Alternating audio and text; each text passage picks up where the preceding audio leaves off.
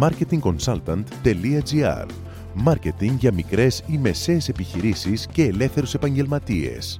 Ο σύμβουλος Μάρκετινγκ Θέμης 41 σας προτείνει ιδέες και λύσεις για να αναπτύξετε έξυπνα την επιχείρησή σας. Καλή σας ακρόαση!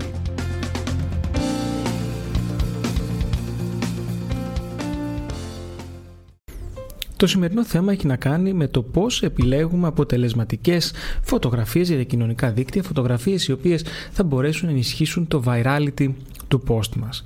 Το ένα και το βασικότερο είναι να είναι σχετική με το θέμα μας. Και το λέω αυτό γιατί πολλές φορές επιλέγουμε, μάλλον έχω δει επιχειρηματίες να επιλέγουν φωτογραφίες οι οποίες δεν είναι ξεκάθαρες, δεν έχουν ένα σαφές μήνυμα, δημιουργούν μια λάθος εντύπωση για το περιεχόμενο του post ή του link που καλούμε τον χρήστη να πατήσει, ουσιαστικά τον κάνει mislead.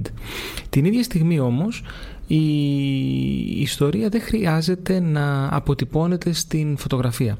Άρα λοιπόν το καλύτερο που έχετε να κάνετε είναι να επιλέξετε μια φωτογραφία η οποία θα λειτουργήσει σαν teaser, σαν καρότο που θα προσελκύσει και θα τραβήξει το ενδιαφέρον του χρήστη.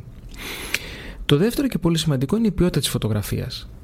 Χρειάζεται να είναι σε καλή ανάλυση, να μπορεί να έχει την ίδια απόδοση σε όλες τις πλατφόρμες και φυσικά να μπορεί να προσαρμόζεται και σε όλες τις επιτούμενες διαστάσεις. Όπως γνωρίζετε, άλλες διαστάσεις θέλει το Facebook post, άλλες διαστάσεις θέλει το LinkedIn post, άλλες διαστάσεις θέλει το story στο Instagram και ούτω καθεξής. Προτείνεται οι φωτογραφίες που θα χρησιμοποιήσετε να είναι αυθεντικές. Με ποια έννοια? Να τις έχετε τραβήξει εσείς.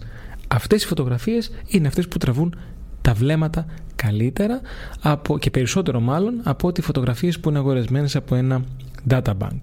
Πάντα, σαν τρίτο βήμα, είναι να σκέφτεστε ποιον μιλάτε, ποιο είναι το target group σας, ποιον θέλετε να προσελκύσετε και να τραβήξετε με αυτή τη φωτογραφία.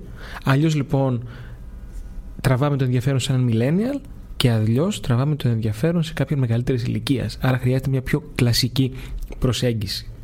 Ακόμα είναι πολύ σημαντικό να σκεφτείτε το ρόλο του storytelling στο marketing. Έχουμε αναφερθεί πολλές φορές σε αυτό. Άρα λοιπόν σήμερα πουλάμε κάτι παραπάνω από απλή επικοινωνία, πουλάμε αφήγηση, πουλάμε ιστορίες.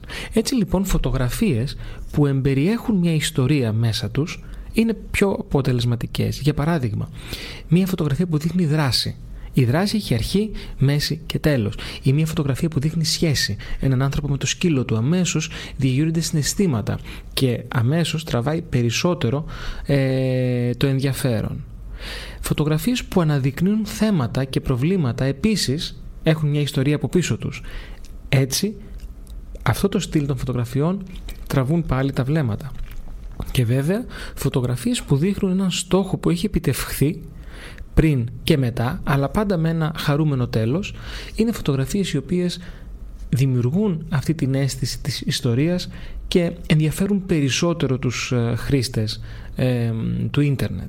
Η φωτογραφία πλέον είναι πολύ εύκολο να δημιουργηθεί. Όλοι έχουμε ένα κινητό τηλέφωνο με υψηλή ανάλυση και μπορούμε να δημιουργήσουμε τις φωτογραφίες που θέλουμε. Η σωστή επιλογή όμως των φωτογραφιών για τον τρόπο που θα επικοινωνήσουμε και θα προωθήσουμε τα προϊόντα και τις υπηρεσίες μας στο διαδίκτυο είναι μια τέχνη.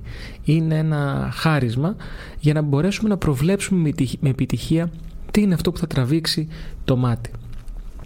Η πρότασή μου είναι και η σύστασή μου είναι πάντα να σκέφτεστε out of the box. Μην χρησιμοποιείτε συμβατικές φωτογραφίες. Σκεφτείτε την λογική του storytelling. Οι φωτογραφίες σας πρέπει να λένε μια ιστορία. Όχι όλα, πρέπει να λένε τόσα που θα οδηγήσουν τον χρήστη να ρωτήσει περισσότερα και να ψάξει για περισσότερα πράγματα. Και ποτέ μα ποτέ να μην χρησιμοποιείτε φωτογραφίες που αποπροσανατολίζουν τους χρήστες και τους κάνουν να νομίζουν ότι θα διαβάσουν, θα δουν κάτι διαφορετικό από αυτό που απεικονίζεται. Μόλις ακούσατε τις ιδέες και τις λύσεις που προτείνει ο σύμβουλος Μάρκετινγκ Θέμης 41 για την έξυπνη ανάπτυξη της επιχείρησής σας. Ραντεβού με νέες προτάσεις σύντομα. marketingconsultant.gr. Μάρκετινγκ για μικρές ή μεσαίες επιχειρήσεις και ελεύθερους επαγγελματίες.